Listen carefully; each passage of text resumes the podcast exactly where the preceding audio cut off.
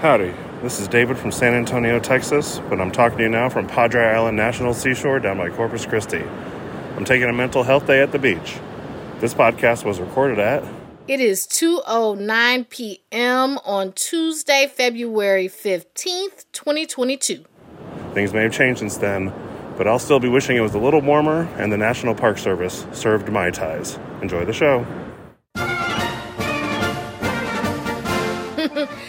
That sounds real nice though. I need a mental health day too. Mmm, mai tais.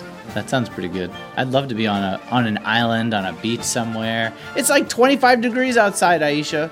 It is like we need a vacation. hey there, it's the NPR Politics Podcast. I'm Ayesha Rascoe. I cover the White House. I'm Domenico Montanaro, senior political editor and correspondent. Today, we're going to talk about two states that we're watching really closely this election cycle Arizona and Pennsylvania. We're going to start with Arizona, and for that, we have Ben Giles back with us from member station KJZZ. Hi, Ben. Hi, y'all. You're in Arizona where it's very warm, right? Yeah, it's a sunny 80 degrees here, so this might be a good place to take that uh, mental health break. Exactly. So you're where it's nice and warm. But let's talk about instead of talking about the weather so much, let's talk about the governor's race. Yep. Uh, the current Republican governor, uh, Doug Ducey, cannot run for reelection because he has already served two terms. So now you have this wide open race to replace him. Um, and let's talk about the Democrats who are trying to flip this governor's seat uh, to the blue. Who, who's running over there? Well, the clear frontrunner so far is Secretary of State Katie Hobbs. She got such a huge name ID boost from criticizing the so called audit that was conducted for much of last year in Maricopa County. She had frequent appearances on national cable news programs throughout 2021, which surely helped her raise nearly $3 million last year. And trailing well behind her in the polls are former state lawmaker Aaron Lieberman and Marco Lopez, the former mayor of the border town Nogales. Both have attacked Hobbs, though, over a damaging court ruling. Hobbs used to be the top Democrat in the state Senate, and during that time, she fired a black staffer who was later awarded nearly $3 million in damages for racial and gender discrimination stemming from the firing. Uh, the ruling doesn't appear to have slowed Hobbs down in the polls, but she did take plenty of heat after what a lot of Democrats viewed an ineffective response to the ruling. It took her about a month to, to really issue an actual apology. And some Democrats worry that it'll be an effective attack for Republicans if Hobbs were to make it to the general election. And, and so, who are the Republicans who are running, and has former President Trump uh, endorsed anyone on that side? Yeah, Trump back in February 2021 endorsed former local news anchor Kari Lake, and that helped her surge to an early lead, a commanding early lead in the polling over some of the more establishment Republican candidates in the race. And uh, Trump held a rally here in Arizona last month that really drove home the point that these endorsements are for candidates who will continue to lie about the 2020 election. Lake and a parade of Trump loyalists all claimed that day that the election was rigged. And of course, there's no evidence that the election was rigged, and there's plenty of evidence that the election was fair and accurate. Um, but for Lake, the, the, the endorsement might not be a silver bullet for her campaign. There is some polling that has shown her lead has stalled since September. We have former Congressman Matt Salmon here, also running for governor. He has ramped up his critique of Lake as a fake Republican. For example, while she was an anchor, Lake made contributions to Democratic presidential candidates like Barack Obama and John Kerry. And Salmon's position in the race has improved in recent months. There's also a few self financed Republicans in the running, including Karrin Taylor Robson, who is a favorite of the state's conservative business interests and might be a, a, a dark horse, or so to speak, to watch out for.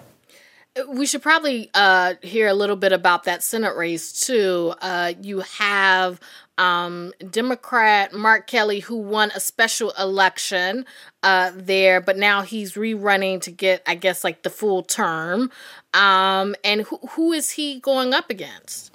Yeah, so Kelly in 2021 uh, special election basically to finish the remainder of the late John McCain's term.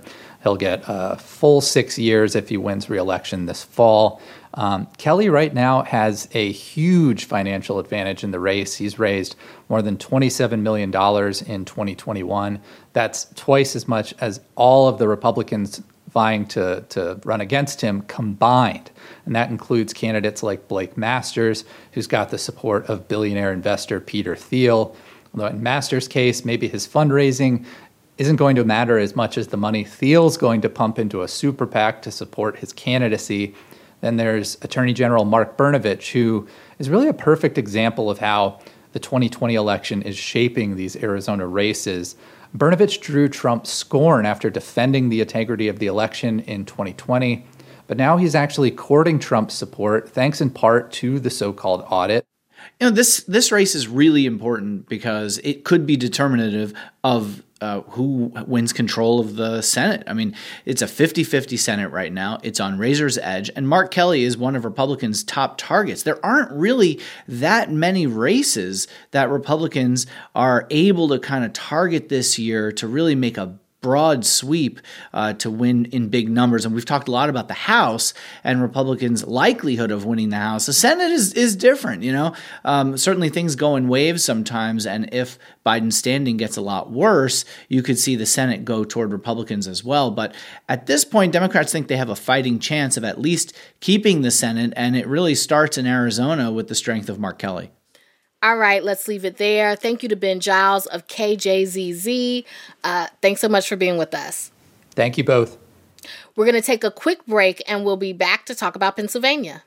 Support for NPR and the following message come from BetterHelp offering online counseling. BetterHelp therapist Hesu Joe explains the importance of creating a safe space for therapy. I can't tell you how many times I've had clients that say that expression, like, I've never told that to anybody.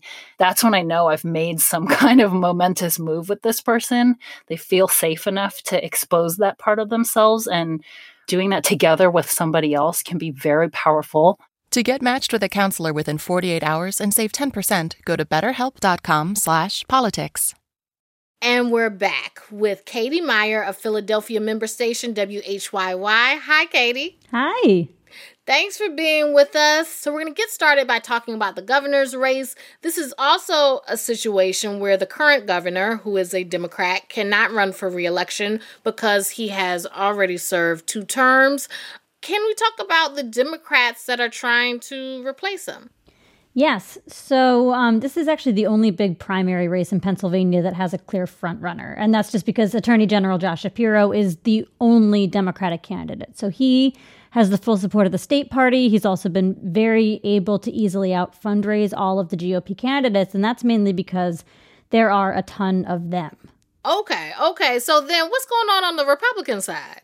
A lot is going on on the Republican side. So Pennsylvania has more than a dozen candidates currently in the Republican side of this gubernatorial race. And so they tend, on average, they skew very conservative and Trump aligned. So just a couple of the major candidates we have Doug Mastriano. He's a state senator. He's sown doubt about the election results. He was at the January 6th insurrection. You have Lou Barletta, former congressman, a big, longtime Trump ally. Bill McSwain, he's a former U.S. attorney appointed by Trump. He also wrote Trump a letter uh, basically saying he had tried to investigate election problems and asking for Trump's endorsement, which was not forthcoming. You get Jake Corman, he's the Senate president pro tem uh, in the state Senate, and he greenlit a kind of Arizona style election review. Um, and so, yeah, it's a long list and a big field, but those are some of the major ones. And the state GOP, for the first time in decades, hasn't endorsed anyone. They're not planning to. And so that has really kept this field big and without a very clear frontrunner. And Trump hasn't endorsed either. He's been pretty quiet on this race. You know, the politics of Trump it really complicates matters, it seems, because that's where the energy is. They're going to have to get through a primary, and they're not going to be able to attack to the center in a state that really, you know, is slightly left of center leaning right now. So that definitely gives Shapiro a bit of a head start. Is that what you're kind of seeing and hearing on the ground and from voters? Yeah, certainly. I mean, the GOP candidates are in a, a, tough situation because they are trying to, you know, distinguish themselves. That's been their main issue. And uh, so, the, you know, all of the money is split between all of those candidates. it's funny, there's like been a joke among strategists in Pennsylvania. Like, you can't find a Republican to really comment on the race anymore because they're all on staff for some Republican candidate. Yeah, it's so wide. Or they're running for election, right? exactly. Or they're running for election themselves. We've got strategists in the race. So, yeah, it's just a, a very, again, pretty unprecedentedly, at least in you know recent memory, just chaotic race on the Republican side. So there's also this open Senate seat, and and that's a pretty wild race as well. Like, what's going on with that? Yeah, so this one is a very tight race on both sides of the aisle. So for the Democrats, you have Connor Lamb. He's got kind of the most establishment support. He's running on a record of winning in a GOP slanted congressional district. I should say he's a congressman. Uh, we got John Fetterman. He's the Pennsylvania lieutenant governor. He previously ran for Senate as a long shot, um, but now he is a much more high profile figure. And he's running more progressive, but he's also trying to bill himself as having crossover appeal to Trump voters. Um, you also have Malcolm Kenyatta. He's built some progressive support too, especially in Philadelphia. He's a longtime Biden ally, but he has been struggling to fundraise. So it's really looking like Fetterman and Lamb at this point are kind of battling it out. And those are both Western Pennsylvania candidates, and Pennsylvania, very kind of parochial state. So that's going to be a big difference to see who can pull out those Pittsburgh area voters. And then on the Republican side, it's been a, I would say, a strange field, honestly um, characterized by a lot of self funding and big ad spending. The three biggest candidates right now are Jeff Bartos. He is a real estate uh, investor in, uh, from Montgomery County, which is a big county outside of Philadelphia. And then you have Mehmet Oz, Dr. Oz, uh, and Dave McCormick, who until very recently was the CEO of Bridgewater, which is the largest hedge fund in the world. Um, and both of those guys just have a, a, ton of money, just insane money. And they've been self funding. McCormick, his finances are a little bit of a black box right now because he came in late. He didn't file recently.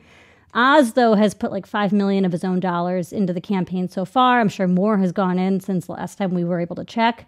And so that has been sort of a strange race to try to suss out because, especially, Oz and McCormick both until very recently lived in other states. McCormick lived in Connecticut, Oz lived in New Jersey. And so figuring out how they're appealing to Pennsylvania voters, what kind of message they even have for this state specifically has been it's been a little funny reporting on it what people need to know is that this is a Republican held seat, this Senate seat. Mm-hmm. Um, and, you know, we talked about the Arizona Senate race a little bit earlier in the podcast, and that's Democratic held, you know. So, and Democrats, it seems, have a better shot at winning Pennsylvania right now uh, than Republicans do in Arizona.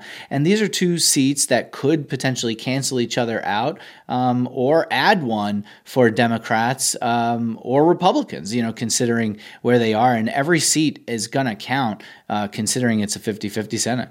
Pennsylvania and Arizona are two very different states, um, but Democrats in both of those states are going to be dealing with the fact that President Biden, right now, we don't know where it'll be in November, but right now his his poll ratings are not high, and that can be a drag, right? Like, like is this like how do you think that might have an impact on these these states or the state of Pennsylvania? You know, uh, when your approval ratings are not that high, what happens is suddenly there are scheduling conflicts that crop up for a lot of the, you know, marquee candidates in the state because they're not 100% sure whether or not the Biden brand is going to help them all that much. And we're seeing that in both places. All right, let's leave it there for now. Katie Meyer of WHYY. Thank you so much for joining us. Thanks for having me. I'm Ayesha Rascoe. I cover the White House. I'm Domenico Montanaro, senior political editor and correspondent. And thank you for listening to the NPR Politics Podcast.